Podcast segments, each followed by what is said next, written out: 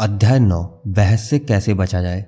प्यार में जो सबसे बड़ी चुनौती है, वो है बहस की चुनौती, आपसी झगड़े और विवाद की चुनौती। अक्सर पति पत्नी किसी बात पर चर्चा करना शुरू करते हैं और कुछ देर बाद उनमें बहस शुरू हो जाती है और बहस शुरू होने के कुछ देर बाद उनमें युद्ध छिड़ जाता है। दोनों एक दूसरे से प्रेम से बात करने के बजाय एक दूसरे को चोट पहुँचाने पर आमादा हो जाते हैं। वो एक दूसरे की गलतियाँ निकालते हैं, खामियाँ बताते हैं, शिकायतें करते हैं, फिर पुरानी गलतियों को याद दिलाकर अपने केस को और पुख्ता बना लेते हैं। चूँकि संवाद किसी भी रिश्ते की सबसे महत्वपूर्ण बुनियाद है, इसलिए बहस सबसे विनाशकारी चीज़ है। स्वर्णिम नियम तो ये है कि बहस से बचा जाए। इसके बजाय ठंडे दिमाग से सोचा जाए कि क्या करना उचित होगा। बिना बहस किए भी आप असहमत हो सकते हैं। कई लोग कभी बहस नहीं करते, परंतु अपनी शिकायतों को मन में इकट्ठा करते रहते हैं। ऐसा करना भी ठीक नहीं है, क्योंकि ऐसा करने से आप युद्ध से तो बच रहे हैं, परंतु शीत युद्ध कर रहे हैं। बहस में हम एक दूसरे को चोट पहुंचाते हैं, हम भूल जाते हैं कि हम में असमानताएँ और असहमति होना स्वाभाविक है, क्योंकि दो लोग एक जैसा नहीं सोचते। बहस शुरू होने पर असली मुद्दा तो ठंडे बस्ते में चला जाता है और हम दीगर बातों को बीच में ले आते हैं। हम क्या बोल रहे हैं? इससे सामने वाले को उतनी चोट नहीं पहुँचती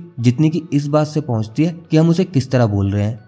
आमतौर पर पुरुष जब असहमत होता है तो महिला पर आक्रमण कर देता है। महिला उसकी बात का तो बुरा नहीं मानती, पर उसके बोलने के तरीके को पसंद नहीं करती। पुरुष ये गलत अनुमान लगा लेता है कि महिला को बोले गए शब्दों पर आपत्ति हो रही है, और इसलिए वो अपने बोलने के तरीके को सुधारने के बजाय और भी कटु अंदाज में अपनी बात मनवाने की कोशिश करता है। पुरुष के मन में ये ख्याल ही नहीं आता कि बहस असल में वो शुरू कर रहा है। वो सोचता है कि महिला ही उसके साथ फालतू झगड़ रही है। महिला भी चुभने वाली बातें बोलकर झगड़ा बढ़ाने में अपना सहयोग देती है। इसके अलावा वो बिन मांगी सलाह देकर झगड़े को और बढ़ा देती है। बहस से बचने के लिए हमें ये याद रखने की ज़रूरत है कि हमारे पार्टनर को हमारे शब्दों से कोई दिक्कत नहीं होती। उसे तो हमारे बोलने के तरीके से शिकायत होती है। बहस करने के लिए दो लोगों की ज़रूरत होती है, परंतु बहस रोकने के लिए एक ही व्यक्ति काफ़ी है। चोट से बचने के चार तरीके। बहस में चोट से बचने के लिए आमतौर पर लोग चार तरीकों का सहारा लेते हैं। ये तरीके तात्कालिक रूप से तो सही लगते हैं, परंतु लंबे समय में ये विनाशकारी सिद्ध होते हैं। नंबर एक, हमला करना। ये तरीका मंगल ग्रह का है। जब बहस की नौबत आती है तो पुरुष का सूत्र वाक्य होता है, आक्रमण ही सुरक्षा की सर्वश्रेष्ठ नीति है। पुरुष सामने वाले को दोष देकर, उसकी आलोचना करके और उसे गलत साबित करके अपनी बात मनवाना चाहते हैं। वो तेज आवाज़ में बोलना या चीखना चिल्लाना शुरू कर देते हैं। जब पार्टनर उनके सामने झुक जाता है तो वो समझते हैं कि वो जीत गए, जबकि दरअसल वो हार जाते हैं। नंबर दो, भाग जाना। ये भी मंगल ग्रह का तरीका है। जब उन्हें अपनी स्थिति कमज़ोर दिखती है तो वो भागकर अपनी गुफा में छुप जाते हैं और फिर बाहर नहीं निकलते। यह शीत युद्ध की स्थिति होती है। वो बात करने से इनकार कर देते हैं और इसलिए समस्या नहीं सुलझ पाती। इससे तात्कालिक रूप से तो शांति और सद्भाव निर्मित हो जाता है, परंतु चूँकि बातचीत बंद हो जाती है, इसलिए द्वेष बना रहता है और उनका प्रेम धीरे धीरे खत्म हो जाता है। नंबर तीन, मुखाटा लगाना। ये शुक्र ग्रह का तरीका है। किसी विवाद में चोट से बचने के लिए महिला ये अभिनय करती है, जैसे कोई समस्या ही नहीं है। वो अपने चेहरे पर मुस्कुराहट चिपका लेती है और बहुत खुश नज़र आती है। परंतु चूँकि वो केवल दिखावा कर रही है, इसलिए वो अंदर से दुखी रहती है।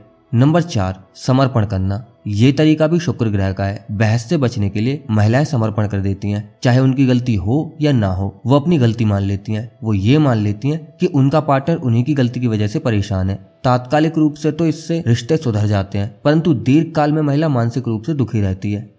हम बहस क्यों करते हैं? बहस के कई कारण होते हैं। पैसा सेक्स निर्णय, मूल्य, बच्चों का लालन पालन और घरेलू जिम्मेदारियाँ। हमारी चर्चाएँ बहस में इसलिए बदल जाती हैं क्योंकि हमें यह लगता है कि हमारा पार्टनर हमसे प्रेम नहीं करता है। सतही तौर पर यह लग सकता है कि बहस किसी मुद्दे पर हो रही है, परंतु बहस का असली कारण ये एहसास होता है कि उससे प्रेम नहीं किया जा रहा है।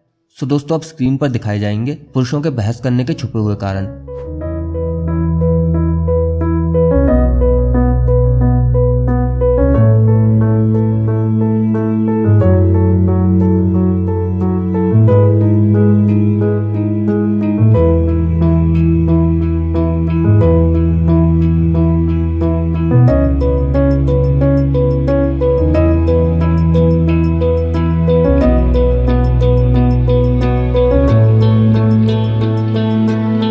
और दोस्तों ये है महिलाओं के बहस करने के छुपे हुए कारण।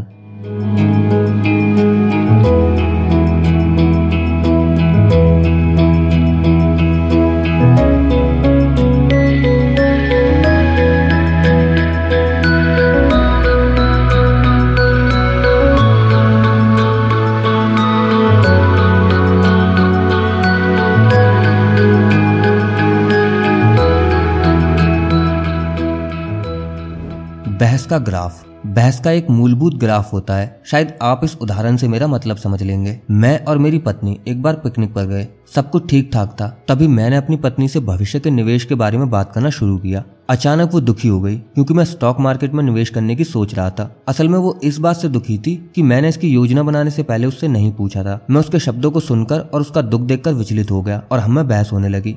आखिरकार मैं इतना दुखी हो गया कि उसे माफ़ी मांगनी पड़ी और बात ठंडी हो गई। बाद में उसने मुझसे ये कहा कि हमें कई बार बहस हुई है, मैं किसी बात पर विचलित हो जाती हूँ। मुझे परेशान देखकर तुम भी थोड़ी देर बाद परेशान हो जाते हो और फिर मुझे तुम्हारा गुस्सा शांत करने के लिए माफ़ी मांगनी पड़ती है। मुझे लगता है कि इसमें कहीं ना कहीं कुछ गड़बड़ ज़रूर है। कभी कभार तो तुम्हें भी माफ़ी मांगनी चाहिए। मैं उसके दृष्टिकोण को तत्काल समझ गया। उससे माफ़ी की उम्मीद रखना गलत था, क्योंकि सबसे पहले तो मैं ही उसे विचलित करता था। इस नई खोज से हमारे संबंधों में काफ़ी सुधार हुआ। मैंने अपने सेमिनारों में जब इस अनुभव को सुनाया तो हज़ारों महिलाओं ने मेरी पत्नी के अनुभव को सच ठहराया। अब हम इस ग्राफ को समझ लें। नंबर एक, महिला किसी बात पर विचलित होती है। नंबर दो, पुरुष समझता है कि महिला को उस बात पर विचलित क्यों नहीं होना चाहिए। नंबर तीन, महिला को लगता है कि उसकी बात को महत्व नहीं दिया जा रहा है और वो पहले से ज़्यादा दुखी हो जाती है। अब वो असली मुद्दे पर दुखी नहीं है, बल्कि अपने आप को महत्व न दिए जाने के कारण दुखी है। नंबर चार, पुरुष को लगता है कि महिला उसकी आलोचना कर रही है, शिकायत कर रही है, इसलिए वो विचलित हो जाता है। वो महिला को दोष देता है कि उसी के कारण वो विचलित हुआ। झगड़े को शांत करने के लिए पुरुष उम्मीद करता है कि महिला माफ़ी मांगे। नंबर पाँच, महिला माफ़ी मांगती है और उसे समझ में नहीं आता कि ऐसा क्यों हुआ, या वो और भी ज़्यादा दुखी हो जाती है और उनकी बहस बड़े युद्ध में बदल जाती है। बहस में पुरुष कभी नहीं कहते आई एम सॉरी क्योंकि मंगल ग्रह पर इस वाक्य को कहने का अर्थ है कि आपसे कोई गलती हुई है और आप उससे माफ़ी मांग रहे हैं। शुक्र ग्रह पर आई एम सॉरी का अर्थ है, मुझे आपकी भावनाओं की परवाह है। पुरुषों को चाहिए कि वो शुक्र ग्रह की भाषा के इस पहलू को सीख लें, क्योंकि इस छोटे से वाक्य से उनके जीवन में बड़ी बड़ी खुशियाँ आ सकती हैं।